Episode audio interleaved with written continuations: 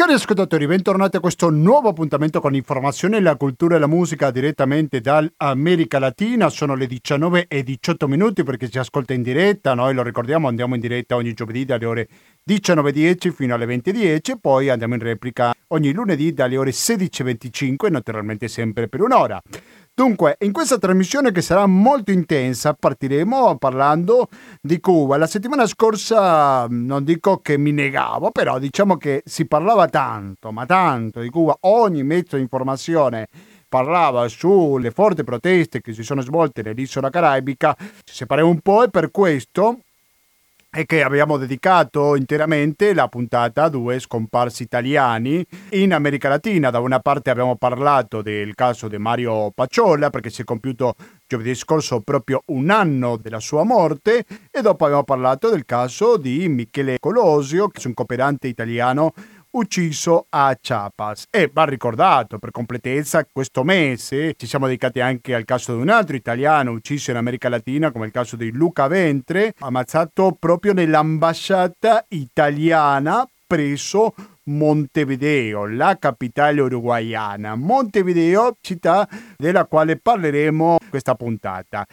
Dicevo prima, prima parleremo di Cuba e della situazione attuale e lo sentiremo, mi sembra che ha un doppio valore, da parte di un'opinione di un italiano che abita là, però non è che si può accusare di essere influenzato da chissà quale potere politico, come non sempre, però molto spesso succede con tante opinioni che vediamo sui mezzi di informazione italiani, nel senso che si è caduto in una diatriba, in una polemica sterile, pensiero un po' povero, secondo il quale se sei di sinistra sostieni la rivoluzione cubana, se sei di destra la contesti. Mi sembra che la realtà è un pochino più complessa, come sono tutte le realtà composte dagli esseri umani, e quindi credo che sentire una voce indipendente mi sembra molto ma molto utile soprattutto in questo periodo. Il secondo argomento andremo in Cile. Ci collegheremo in diretta con la capitale, con Santiago, perché sono stati domenica scorsa delle primarie sia della destra che della sinistra per le prossime presidenziali, quindi una data importante per capire cosa potrebbe succedere nel futuro prossimo del Cile. Attenzione perché parleremo anche della Costituente che è iniziata un paio di settimane fa, che questo mese è partita e quindi cercheremo di avere qualche aggiornamento, che lo ricordo è importantissima questa Assemblea Costituente perché fra le altre cose chiude con un'epoca sicuramente quella di Augusto Pinochet che aveva scritto la Costituzione ancora vigente. E il terzo argomento, parleremo su un processo contro qualche militare sudamericano che è stato condannato dove? Qua in Italia, perché le vittime erano anche italiani. Creiamo per così dire questo ponte fra l'Italia e l'America Latina, come proviamo a fare ogni giovedì dalle ore 19.10, che lo facciamo dal dicembre 2005. Per questo oggi siamo alla puntata 788. Vi ricordo la mail di questa trasmissione che è latinoamericando-gmail.com ancora latinoamericando-gmail.com che io sono sempre impaziente per ricevere le vostre critiche, le cose che vi sono piaciute di più, di meno. Ecco, aiutatemi a migliorare questa trasmissione. Questa radio vive grazie al vostro contributo al conto corrente postale 120 82 301. Questo forse l'avete sentito dalla sigla della radio. Quello che forse non c'è nella sigla ancora è le altre possibilità come sono il RID bancario e il pago elettronico. Quindi visitate il sito della radio, mi raccomando www.radiocooperativa.org. Potete anche contribuire attraverso il 5 per mille a favore dell'associazione Amici Radio Cooperativa, quindi lo diciamo sempre, se dico 5 per mille dico Associazione Amici di Radio Cooperativa. Musicalmente oggi siamo accompagnati da Bevo Valdés e l'orchestra Sabor de Cuba.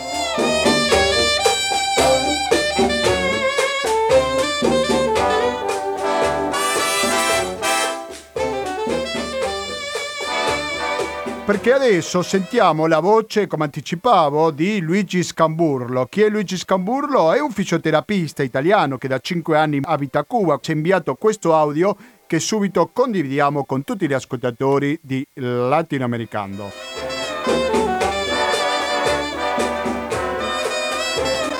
Ciao Gustavo e un saluto anche agli ascoltatori di Radio Cooperativa. Eh, purtroppo quando si parla di Cuba bisogna analizzarla da eh, molteplici fattori che hanno portato a un malcontento e una stanchezza soprattutto della gente. Dopo 60 anni e più di embargo economico e finanziario e la, le ultime restrizioni di Trump eh, addirittura vietare le remesse familiari dei parenti americani e cubani alle famiglie cubane, che il presidente Biden aveva promesso di togliere e non ha ancora tolto, praticamente la situazione è uguale alla precedente. In più aggiungi il fatto che è un anno e mezzo che non c'è turismo, quindi una delle maggiori entrate di Cuba viene a mancare. La pandemia che ha portato eh, il governo a finanziare molti, molti milioni di dollari nella ricerca dei vaccini ed è l'unica nazione in America Latina che ha due vaccini propri eh, controllati e assicurati da tutti gli organismi internazionali. Adesso appunto, caso l'embargo per esempio, non, eh, non fa fatica a importare le siringhe eh, il governo del Messico sta aiutando molto, anche molti cubani americani hanno inviato aiuti. Se ci tenessero veramente alla salute del popolo cubano invece di parlare di corridoi umanitari che vuol dire guerra, togliessero l'embargo, perché è inconcepibile questa situazione, ancora l'unico paese al mondo che vive in queste condizioni. E in più domenica 11 luglio a, a tutta questa serie di fattori, due centrali termiche hanno avuto dei guasti alle caldaie, hanno dovuto bloccare l'energia elettrica e farla ruotare a zone.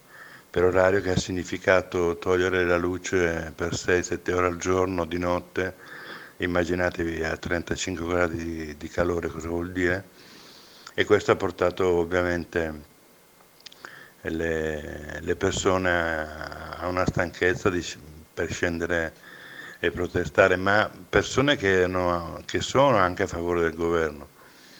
Il governo ha immediatamente reagito, nel senso che il Presidente della Repubblica è sceso nei luoghi delle manifestazioni, però si sono viste cose pazzesche, cioè 10, 20, 30 ragazzi con molotov, con macete, che hanno strumentalizzato la protesta dei cittadini e questo è stato collegato in varie città del paese, per cui c'è proprio una, una manuale da manuale della, eh, della guerra non convenzionale americana, dove hanno pagato giovani per distruggere eh, più di 50 negozi in, in, moneta convertibile che erano pieni di alimenti o lavatrici o altre cose e hanno praticamente saccheggiato eh, questi negozi hanno buttato all'aria delle macchine, hanno incendiato una macchina della polizia, la polizia è dovuta ovviamente intervenire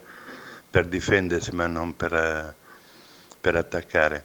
E molti manifestanti eh, diciamo persone normali che protestavano si sono poi ricredute perché hanno visto che queste cose eh, sono contro rivoluzionarie, nel senso che non servono, la violenza non serve serve l'amore, serve parlare con le persone, quello che poi ha, ha detto anche il Presidente della Repubblica e sono scesi in piazza milioni di persone per difendere questa piccola grande rivoluzione.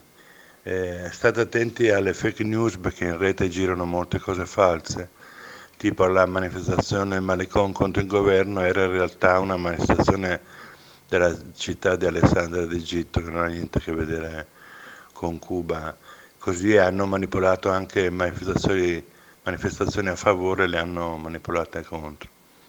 Eh, stare molto attenti a quello che, che si legge, che si vede in rete perché c'è proprio una macchina, addirittura c'è un, un robot che cada, ogni 5 Secondi man- manda più di 10 tweet che è impossibile per un umano e mandano tweet falsi puntando sulle emozioni delle persone che sono stanche, sul malcontento perché ancora molti alimenti non si trovano, un po' per embargo, un po' per i ritardi dell'agricoltura nel paese.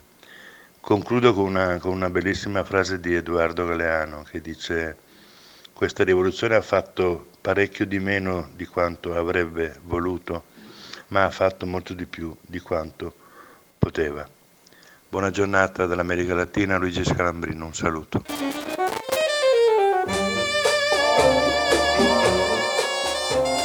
L'opinione che abbiamo appena sentito, come lui stesso ci ricordava il suo nome Luigi Scalambrino, pochi minuti fa abbiamo ricevuto la sua testimonianza e senza edizione, senza niente, così come l'abbiamo ricevuto. E ringraziamo moltissimo lui che ci ha dato la sua opinione.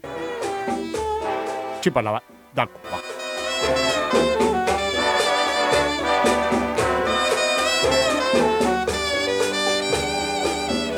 Dunque, e da Cuba ci spostiamo un pochino più al sud, anzi direi parecchio più al sud. Ci spostiamo in Cile perché domenica scorsa è stata dal punto di vista politico una giornata sicuramente importante perché sono stati delle primarie. Si sono visti i partiti che hanno scelto il proprio candidato per le elezioni presidenziali, una figura che sicuramente ha spiccato, si è visto come vincitore, almeno dal punto di vista della sinistra cilena, è quella di Gabriel Boric del Frente Ampio che ha vinto al comunista Daniel Jadue, sindaco di Santiago.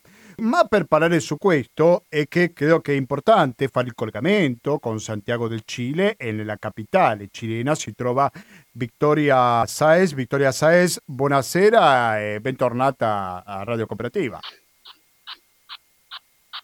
Vittoria, mi senti? Qualche problema audio, questo come si dice in questi casi, bello della diretta. Sentiamo qualche secondo di musica e ritorniamo subito.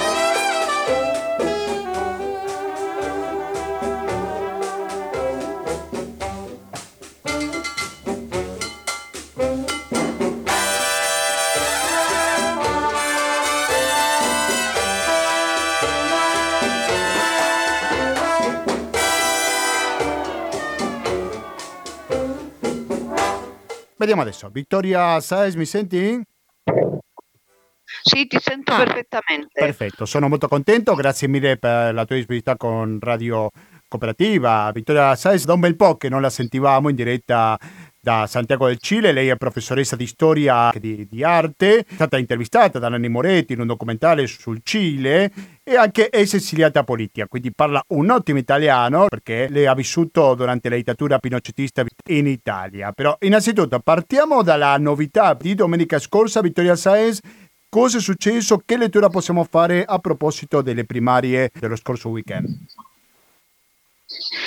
Ma guarda, innanzitutto eh, è importante eh, dire che questo meccanismo eh, delle primarie è una cosa nuova in Cile che non aveva mai avuto tanta partecipazione.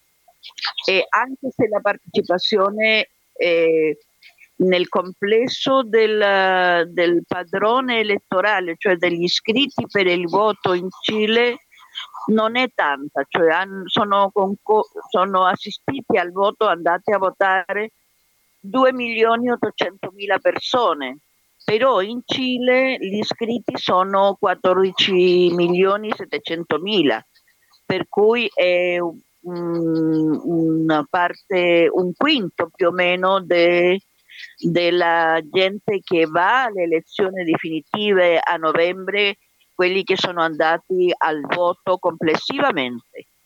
Questo è un, dato importante da tenere in conto perché la primaria non è l'espressione mm, assoluta della situazione elettorale o politica del Cile. Marca un distanziamento fra la società civile e la politica? No, assolutamente no, mm, tutt'altro, perché c'è molta gente che non crede nel meccanismo delle primarie perché è un meccanismo che lascia ai partiti eh, la decisione di eh, eh, determinare un nome che poi viene presentato alle primarie. Qua invece si è cominciato a manifestare una forte e, e, partecipazione del settore indipendente che non si riconoscono in quel meccanismo, per cui eh, ci sono già altri candidati eh, che non si sono sottomessi al meccanismo delle primarie, perché noi abbiamo due eh, tornate elettorali. La prima tornata possono concorrere tutti e io credo che arriveremo forse a 10 o più di 10 candidati alla presidenza. E eh, nella seconda tornata è quando già si definisce per eh, le due mh, prime maggioranze per cui eh, non è che la gente non sia affezionata al, a partecipare, se non che per il contrario eh, vogliono un altro tipo di partecipazione, perché questo meccanismo è un meccanismo che esclude, no? Vittoria Saez, cosa possiamo dire sul candidato di sinistra Gabriel Boric, che è un avvocato molto giovane, 35 anni soltanto? Ecco, possiamo tracciare un profilo? Guarda, Gabriel Boric è, è un dirigente studentesco del, della mobilitazione studentesca del, del, dal 2010 in avanti, da dove sono insorti diversi dirigenti politici di oggi, eh, tra cui mh, tre o quattro parlamentari del Partito Comunista, uh, un nuovo partito che si chiama Rivoluzione Democratica che proviene dal movimento studentesco dei giovani dell'Università Cattolica e quindi qualche vicinanza con la democrazia cristiana. E poi eh, il mondo di centro-sinistra per così dire eh, dove so, insorge Convergenza Sociale, il Partito Cittadini, e così via. E quindi eh, Gabriel Boric è, è parte e fondatore di Convergenza Sociale, che è il suo partito dentro di un, una coalizione più ampia, molto giovane tutti, che si chiama Frente, Frente Ampio. Yeah.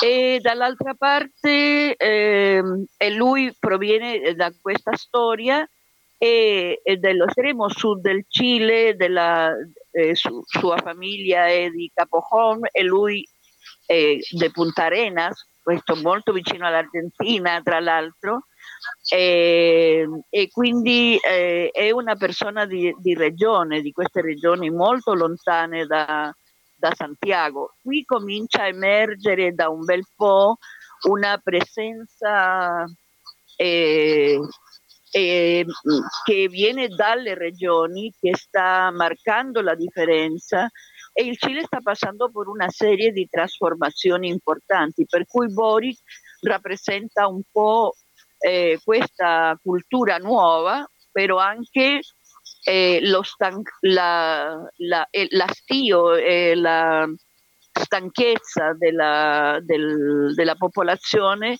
dei partiti tradizionali che hanno eh, insorto o che hanno partecipato durante questi ultimi 30 anni dopo il governo di Pinochet e che non hanno cambiato il sistema. Eh, noi ancora adesso continuiamo a, a, gestire il paese con la Costituzione stabilita in dittatura e ci sono una infinità di leggi e eh, decreti della dittatura che sono eh, in uso a, fino adesso. E questo finalmente ha eh, determinato la stanchezza della popolazione. Quello è il settore che rappresenta Boric, ma anche l'altro candidato, eh, Hadwe, che è di origine palestino. Qui è una cosa molto strana perché uno di origine palestino, l'altro di origine serbo-croata. Eh, qua ancora non, non, c'è un candidato Gonzales o Perez, eh, speriamo che si, si faccia vivo in qualche momento, per adesso no. Eh, quindi eh, appartengono a settori che comunque eh, eh, vengono da una cultura un po' eh, eh, diciamo che eh, è vista in un processo nuovo come, una, come delle culture che non eh, si riescono a comprendere nella sua totalità eh, la reidentificazione che tiene il paese in questo momento, il Cile in questo momento, con le nazioni originarie. Questo oggi è molto forte. Diciamo alcuni dati che forse è utile ricordare. Prima di tutto che mancano esattamente quattro mesi per l'elezione, quindi stiamo parlando del 21 novembre. Un altro dato, la accennavi prima, che soltanto il 21% si è recato alle urne, un altro dato che mi sembra che è molto interessante è che candidati per la prima volta non erano nemmeno nati quando ci fu il terribile e celeberrimo colpo di Stato del 11 settembre 1973, credo che è un altro dato da tenere presente. E poi un'altra cosa che volevo parlare con te adesso è passiamo dall'altra parte della strada eh, e andiamo verso il candidato della destra che è Sebastian Sichel o Sichel di 43 anni, quindi anche lui molto giovane, è un candidato che non aveva nessun partito politico dietro che gli faceva il sostegno. In effetti ha vinto a un candidato dell'UDI, un partito della destra tradizionalista del Cile, il suo nome era Joaquín Lavín, un altro cognome sicuramente molto conosciuto, ha vinto niente meno che dal 49 al 31%, quindi una bella differenza. Cosa possiamo dire sull'altro candidato, su Sebastián Sichel o Sichel? Beh, Oh, Sebastián Sichel, che in realtà si chiama Sebastián Iglesias eh, che si è cambiato il cognome mm, per un vincolo con, eh, con, la sua famiglia di origine tedesca per parte della, del, della madre, credo. Eh, lui è, cugino anche di una figura molto nota della democrazia cristiana che Orrego, che è stato eletto governatore di Santiago già, che questo è un altro fenomeno nuovo. Per la prima volta noi eh, eh, in Cile si eh, va a votare per chi governerà le regioni ed è una sola persona, non, non, sono giunte di governo, è una cosa tutta nuova senza molta consistenza. Yeah? Abbiamo 15 regioni, si sono, sta- sono stati eletti 15 governatori. Eh, Sichel è cugino di uno di questi è stato candidato a deputato per la democrazia cristiana, ha perso e ha cominciato a rapportarsi, a relazionarsi con la destra, ma la sua famiglia è una famiglia oligarchica eh, di origine di destra. Eh, Sebastian Sichel è il candidato dell'ufficialismo, il candidato vero dell'ufficialismo. Eh, lui è stato eh, addestrato, preparato e sostenuto da eh, Chadwick, cugino di Sebastián Piñera, è stato il ministro degli interni che è, è, stato, è caduto per un'accusazione costituzionale e che ha continuato ad agire come assessore eh, dietro le quinte del governo attuale. E, e Sicile è un suo, come dire, un suo, eh, è una sua creazione, un suo, eh, loro l'hanno formato. E l'altro che ha, che ha partecipato nella ingegneria politica che levanta Sichel è, è la roulette che è stato ministro di Pinochet, per cui il eh, filo conduttore di Sebastian Sichel con, eh, eh, il, eh, con Piñera e con Pinochet è assolutamente chiaro e questo lo sa tutta la cittadinanza. Allora il racconto che fa la stampa cilena tutta eh, appartenente ai poteri fattici della, della, destra più radicale, imprenditoriale, eccetera, eh, è un racconto fa, fasullo, no? Eh, per cui eh, Lavin eh, è stato lasciato cadere dal suo stesso partito e, e della destra in, in, in pro di questo rinnovamento necessario perché loro eh, sanno che sono in una condizione eh, grave di, di mancanza di appoggio. Comunque dentro del 20% che è andato a, al voto si c'è il marca al 20%, eh sì. e cioè è il 20% del 20%. Non so se ti rendi conto sì. della condizione di sì, trova la Sicuramente è molto scarso questo esito elettorale. Siamo in collegamento in diretta con Santiago del Cilo e si trova Vittoria Saez, ex esiliata politica. Vittoria, prima di salutarci vorrei chiederti qualche accenno a proposito della nuova Costituente che è partita questo mese. Come partita? Sappiamo che c'è una forte rappresentazione dei popoli mapuches. Ecco, di quale costituente stiamo parlando che si sta svolgendo in questi giorni?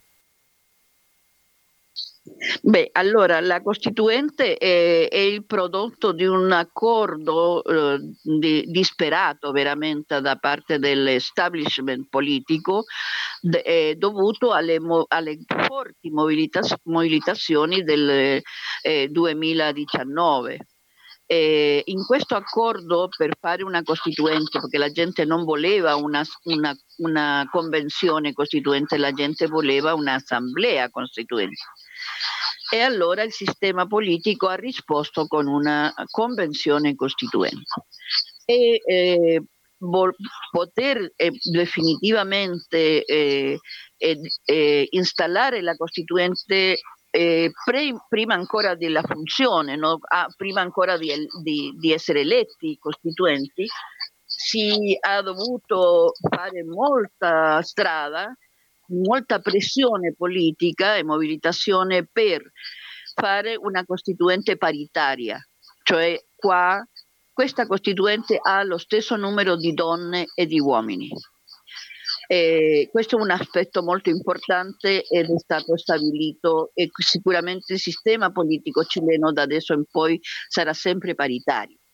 La seconda cosa importante è che per la prima volta si riconosce l'esistenza in termini politici dei, delle prime nazioni, che sono dieci attualmente riconosciute per lo Stato del Cile e per le Nazioni Unite, non solo i Mapuche, che è uno dei popoli, ma i Rapanui, gli Aymara, i Quechua, i Kunsa, i Koya, i, i Diaghita, eccetera. Cioè sono dieci popoli, dieci nazioni, prime nazioni, ciascuna con la sua lingua, con la sua identità, con i suoi problemi, eccetera.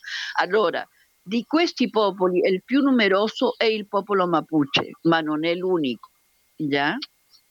E, eh sì. e, questo è un altro elemento che fa che la Costituente sia molto interessante. L'azione che ha fatto il governo Piñera, che è definito il peggior governo della storia del Cile, è, è stata quella di impedire, eh, quando già è stata la, la Costituente di impedire il funzionamento della Costituente. Si è stabilito un finanziamento di eh, 800 milioni di pesos chilenos per eh, installare il funzionamento della Costituente. Il primo giorno del, de, che si installa la Costituente non c'era neanche una penna, una sede, un eh, computer, eh, ca- carta, niente, assolut- un microfono, nulla. Cioè tutta la intenzione del governo di Piñera in maniera gro- grossolana è stata quella di non permettere che funzionasse la Costituente il Senato della Repubblica, la Camera dei Deputati e le università del, del paese, dello, dello, Stato, si sono messe, che sono autonome, si sono messe a disposizione e questo ha permesso che la Costituente cominciasse a funzionare. Come è composta la Costituente? Si è stabilito che chi avesse un terzo dei costituenti, che sono 155, poteva bloccare qualunque accordo come è stata anche la Costituzione di Pinochet che ha la stessa caratteristica. Quindi due terzi son, restano in minoranza in, a confronto di un terzo che può bloccare qualsiasi eh, eh, tema che non sia eh, ad, eh, considerato buono il, per, per chiunque. Però è successo che la destra che appuntava a ottenere quel terzo dei 155 e non ha potuto. Ha solo 35 costituenti eletti e, e per poter raggiungere il, il, la cifra di un terzo dovrebbe uh, aggiungere altri 21 eh, con, partecipanti della convenzione sì. e questo non è possibile no. perché non, non, non, hanno la possibilità in assoluto, a volte votano e, e riescono a ra, ra, ra, raccogliere di lì uno o due persone che votano a favore. La democrazia cristiana che è un partito che va in processo di scomparsa in Cile e che vota con la destra, ovviamente perché sono stati parte del problema in questi tre, 30 anni, e ha eletto un solo costituente. Fino a quando dovrebbero andare avanti questi lavori? La, la Costituente ha nove mesi di, di, funzionamento e se non è riuscita a concludere ha tre, una proroga di tre mesi. Quindi non sarebbe molto diverso rispetto a quando si insedierà il nuovo governo, perché se non vado errato si insedia a marzo 2022, giusto? A marzo. Sì, eh, quindi, ecco, quindi eh, siamo a quel periodo. No, no, no, no, no, no, perché la Costituente ha cominciato a funzionare adesso, a luglio. Sì, okay. Qu- quindi a marzo eh, cioè, no, non è ancora e... Ho fatto male i calcoli forse, perché se sono siete, a questo mese gli mancano 5 mesi circa, più 3, eh serve eh, otto mesi più o meno. Ok. Però, sì. ha tre, okay. tre, mesi di... Sono bocciato in matematica. Eh, Vabbè, sì. ah, avete tre mesi, quindi... Gustavo, però Dimmi. tra l'altro è molto probabile che il nuovo Parlamento eh, no, la, la, destra non abbia molta possibilità eh, Ehm, sicuramente alle, al, nella seconda tornata elettorale ci sarà una unità grossa da parte de, dei settori progressisti e della sinistra eh, per cui il paese va in una direzione molto interessante. Ok, benissimo. Vittoria, purtroppo ti devo salutare perché abbiamo un altro ospite che ci sta aspettando, però noi comunque rimaniamo in contatto perché sicuramente è un anno molto molto importante per il Cile, quindi sicuramente ci risentiremo questo 2021, va bene? Eh, non va bene perché voglio salutarti in un qualche modo. dammi, dammi, un minuto. Vabbè, eh, beh, vabbè. Vi dimmi, saluto dimmi. come si saluta come abbiamo incominciato a salutare adesso, Mari Mari Compucè, Mari Mari Wenui, Peucayal, Inceta T, Victoria Saez Pignien. Vi ho salutato in Mapudungun, che è la lingua della presidenta della, della Costituente, e, e che eh, oggi si sta dando una forte battaglia per installare come lingue ufficiali le lingue dei dieci popoli riconosciuti per lo Stato. Bellissimo modo per concludere questa intervista. Grazie alla prossima, Vittoria.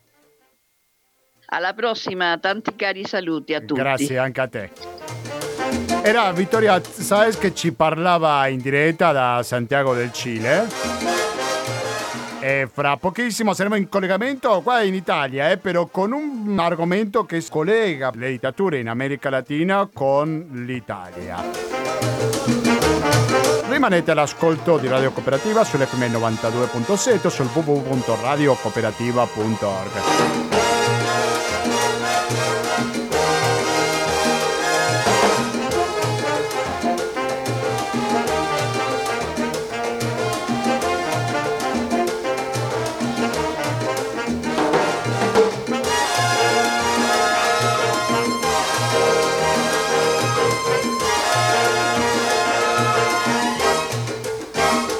19 e 57 minuti perché ci ascolta in diretta, siete sempre all'ascolto di Radio Cooperativa di Latinoamericano, latinoamericano.gmail.com, siete alla puntata 788 di questa trasmissione che si occupa, lo diciamo sempre, dell'altra sponda dell'Atlantico fuori il Canada e gli Stati Uniti.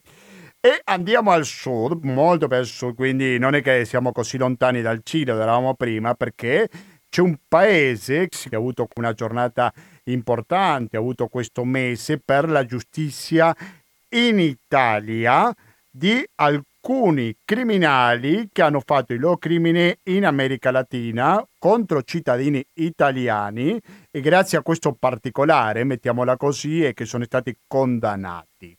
mi sembra importante parlare con Aurora Meloni. Aurora Meloni, buonasera e bentornata a Radio Cooperativa.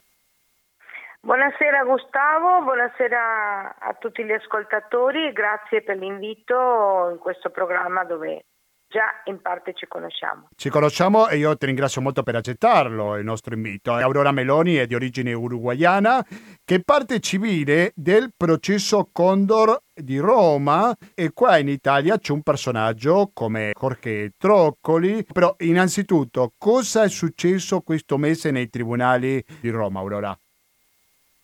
Beh, è successo qualcosa che aspettavamo, a dire la verità, da 22 anni cioè nel senso che eh, Corte di Cassazione italiana ha espresso il proprio parere su un processo che abbiamo chiamato Condor eh, e che è durato questi 22 anni di cui parlavo prima.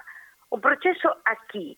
Un processo in base alle denunce presentate da alcune donne, fra cui ci sono anch'io, eravamo in cinque, eh, donne, madri, mogli, sorelle, che abbiamo presentato alla Procura di Roma la denuncia della sparizione e l'assassinio dei nostri cari, accaduta negli anni, eh, alla fine, metà degli anni 70, in, eh, soprattutto in Argentina, essendo cittadini uruguayani i nostri familiari. Eh, abbiamo trovato un ottimo pubblico ministero che ci ha accolto le denunce, che ci ha lavorato, che poi ha preso altre denunce di altri paesi, per quello poi finisce per chiamarsi Condor, perché? Perché non c'erano più le frontiere fra l'Uruguay, fra l'Argentina, con il Cile, con il Brasile, con il Perù, con il Paraguay, con la Bolivia. Eh, le forze repressive di questi paesi si muovevano in tutta quest'area del cono sud dell'America Latina con totale eh, immunità e eh, autorizzazione e collaborazione da parte delle forze repressive locali. Quindi che cosa è successo? È successo che la Corte di Cassazione di Roma finalmente ha condannato all'ergastolo i militari che sono stati imputati in questo processo per eh, omicidio plurimo aggravato, nel senso che è stato provato in tutti questi anni che questi militari, ex militari alcuni perché sono ritirati per l'età eccetera, avevano sequestrato, cioè avevano detenuto forzatamente eh, le persone, avevano torturato, avevano martirizzato, denigrato, umiliato e anche assassinato dei cittadini che erano oppositori al loro regime i nostri parenti, tutti di origine italiana, eh, sono stati, cioè hanno avuto giustizia attraverso questa sentenza della Cassazione italiana che condanna senza nessun dubbio per delitti di lesa umanità questi militari imputati allora eh, all'inizio del processo. Immagino Aurora Meloni che sarà stato un momento emotivamente molto importante perché portate dietro una lunghissima battaglia. Tu prima stavi parlando di 22 anni cercando giustizia qua in Italia, quindi immagino anche la parte emotiva, no? Molto forte la parte emotiva, Gustavo, molto forte. Io in verità ho detto più volte che per me non erano 22 anni, sono 47, perché sono 47 anni del momento in cui hanno sequestrato alle 3 del mattino mio marito da casa e io poi l'ho ritrovato cadavere eh, un mese e mezzo dopo. Quindi eh, l'aver ottenuto giustizia e aver dato contenuto a questa parola giustizia è stato veramente un, una liberazione, non so, come, non so, come, dirlo, una cosa molto profonda. Eh, tutta la vita aspettando questo e finalmente l'Italia ce lo dà e ce lo dà con una sentenza che crea anche dei precedenti di carattere giuridico, teniamo conto anche di questo. E quindi molto interessante questa, questa fase e quello che poi è avvenuto, perché a conseguenza di quella sentenza che è del 9 luglio, eh, due giorni dopo è stato arrestato un eh, ufficiale della, della, un militare della Marina uruguayana che viveva tranquillamente in Italia perché è anche cittadino italiano. E sto parlando del Jorge Troccoli. Domanda molto secca. Perché Dimmi. sono dovuto passare 22 anni? Beh, è difficile rispondere a una domanda così eh, in modo sintetico. In verità eh, l'unico paese di quelli coinvolti nel Condor che ha fatto i processi è stata l'Argentina e questo vuol dire che ha giudicato i criminali della dittatura eh, argentina eh, del 76 e anche prima, perché la repressione è iniziata anche prima. In Uruguay c'è stata una legge, eh, abbiamo recuperato la democrazia nell'85, nell'86 c'è stata una legge che praticamente era una legge di amnistia per i militari e quindi la giustizia non poteva operare, gli era stato vietato eh, di perseguitare o di accusare militari che erano protetti da questa legge. Così è successo vabbè, anche in Cile e anche ne, negli altri paesi, cioè, dire, quando io dico l'unico paese che ha fatto i processi è l'Argentina è così e noi non trovavamo lo spazio per fare questa denuncia, nessuno ce la prendeva in mano, eh, non potevano farlo, c'era una legge dello Stato che impediva ciò e quindi ci siamo rivolti all'Italia. Allora, possiamo spendere due parole a proposito di questo personaggio? Avevo parlato tempo fa, tu lo hai appena nominato, quello di Jorge Troccoli, è un militare uruguaiano che ha preso la cittadinanza italiana e questo magari lo ha aiutato per evitare una eventuale estradizione, giusto? Sì, sì, sì, sì, lui ha il doppio passaporto, eh, lui ha, lui è, la doppia cittadinanza è frequente in paesi, sto parlando con l'Italia, è frequente in paesi come l'Argentina e l'Uruguay che si sono costituiti anche con l'immigrazione italiana e tu appartieni a una zona dove sono partiti migliaia per l'America Latina, molti anche per il Brasile del Veneto, però molti in Argentina, molti in Uruguay. E quindi i nostri origini in verità sono europei, sono anche italiani, mio padre era italiano per dirti. Troccoli anche lui, la famiglia era italiana, eh, sto parlando del, non del bisnonno del Trisavolo eh, che era partito dall'Italia per, eh, per, il Rio della Plata. E, e quindi lui aveva due passaporti, ha fatto valere il proprio passaporto italiano in Italia Mm, quando è fuggito dall'Uruguay per non essere appunto condannato eh, per i crimini di lesa umanità che ho detto prima, anche per omicidio, non solo tortura come lui riconosce, ma anche omicidio. E invece pensando di vivere bene in questo paese, eh, non dico la sua vecchiaia perché è un uomo ancora 73-74 anni, eh, tranquillo e sereno, eh, Italia ha fatto una sentenza che non gli, non gli, ha permesso di vivere tranquillo e sereno perché due giorni dopo è stato arrestato a è una frazione, un comune di Battipaglia nel Salernitano e portato in galera. In questi giorni aspettiamo di conoscere la sua destinazione dove dovrà trascorrere l'ergastolo Troccoli, perché lui per ora è in un piccolo carcere via Battipaglia che per pene corte, non per chi ha l'ergastolo come lui. Quindi c'è un giudice che si occupa, un procuratore che si occupa anche di questa parte qua, cioè di definire dove Troccoli dovrà trascorrere il suo ergastolo. Prima hai detto che siete state cinque le donne no? che hanno portato sì. avanti questa lotta, è ammirevoli, siete così toste e veramente molto coraggiose per portare dopo tanti anni questa lotta. Vogliamo ricordare gli altri nomi oltre te, Aurora? Allora, con me ha iniziato Cristina Miura, che penso tu la conosci bene. Sì, anche lei è uruguayana. E... Sì, sì, sì, sì. Io parlerò degli uruguayane sì, perché prego. in verità pri- sì. prima di noi c'è stata un'argentina che aveva iniziato la, eh, diciamo, il percorso che poi abbiamo fatto noi che si chiama Claudia Allegrini, argentina, ma poi l'Argentina si è, si è ritirata da questo, da questo processo.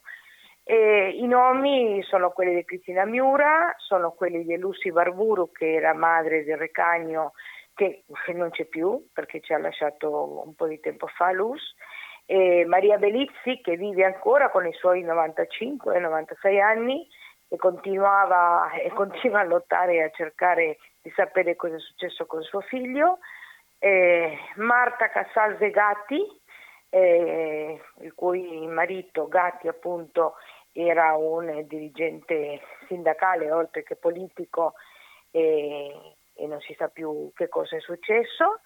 E poi, vabbè, ho già detto Arnone per Cristina e Banfi per me. Adesso che avete raggiunto un obiettivo così importante, sia dal punto di vista giudiziario ma anche umano, direi, come continua questa lotta? Cosa c'è da oggi in poi? Allora, io rispondo per me, io non posso, non certo. posso rispondere per le altre persone. Per me è una, una tappa che finisce eh, con la giustizia realizzata, come detto prima, e, ma è una tappa di un processo lungo perché noi ancora non sappiamo dove sono gli scomparsi. E in Uruguay non sarebbe difficile saperlo, perché è un paese piccolo di appena 3 milioni 300, 3 milioni 400 mila abitanti. E gli scomparsi sono più o meno 192, penso di non sbagliare il numero, ma i numeri in questi casi a me mi, mi danno, non mi piacciono, insomma, sto parlando di persone con nome e cognome e non posso dire 192 nomi e cognome nella tua trasmissione. Però di questo stiamo parlando, stiamo parlando della, del, dell'impegno che noi chiediamo allo Stato dell'Uruguay, in questo caso dell'Uruguay, e che io chiedo insieme ai familiari dei desaparecidos che dicano dove sono. Perché bisogna chiudere una tappa del nostro paese, bisogna, bisogna sapere e bisogna sapere oggi perché oggi ci sono ancora quelli che sanno dove sono e quindi vogliamo che venga, che venga detto. Quindi lo continuerò, continuerò come ho fatto fino adesso.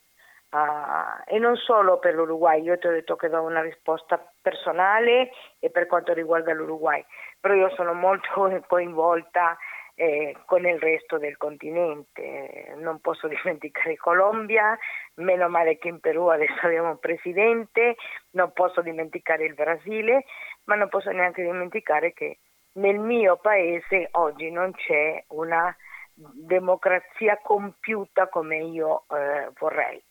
E niente, si va avanti. Benissimo. Si va avanti perché rimangono molte cose ancora da sapere di quel periodo così oscuro, così buio, così drammatico, forse il peggiore della storia delle, del secolo scorso nel nostro continente. Eh, sicuramente, io do particolare valore a queste interviste. Il confine fra la parte giuridica, la giustizia e la parte umana non è così chiaro e quindi io ringrazio veramente tanto Aurora Meloni per raccontarci quello che è successo lo scorso 9 luglio a Roma, ma anche la sua storia. Grazie alla prossima Aurora. Un abbraccio a tutti, grazie a voi. Un abbraccio, un saluto. Ciao.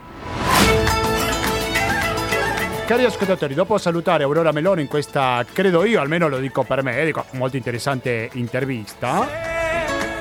Ci devo salutare, però attenzione, dico alla fine della trasmissione una cosa che magari dovevo dire all'inizio. Una notizia sicuramente tanto importante di questi ultimi giorni è quello che è successo questa settimana perché hanno dichiarato a Pedro Castillo come nuovo presidente del Perù.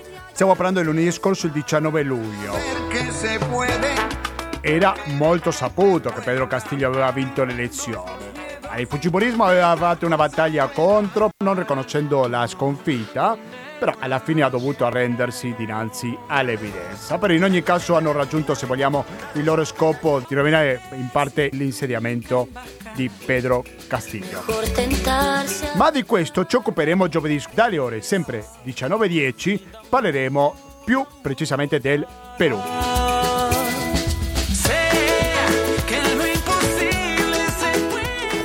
Lunedì prossimo sempre che voi contribuite con questa radio. Quindi mi raccomando fatelo a 120 82 301 che è il conto corrente postale, il RID bancario, il pago elettronico e il contributo con l'associazione Amici di Radio Cooperativa soprattutto in questo periodo che dovete scegliere 5 per 1000, eh? quindi lo diciamo sempre, se dite 5 per 1000 dite associazione amici di radio cooperativa. Che se puede,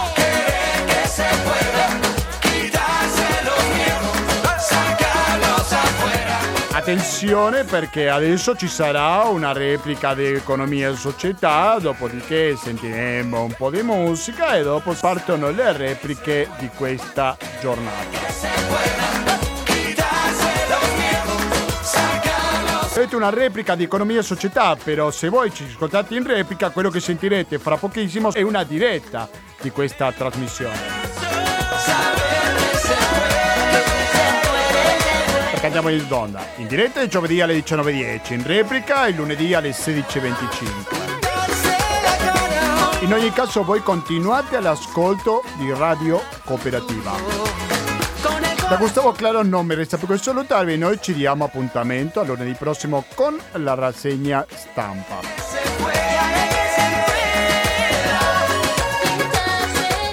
Grazie e alla prossima! soul.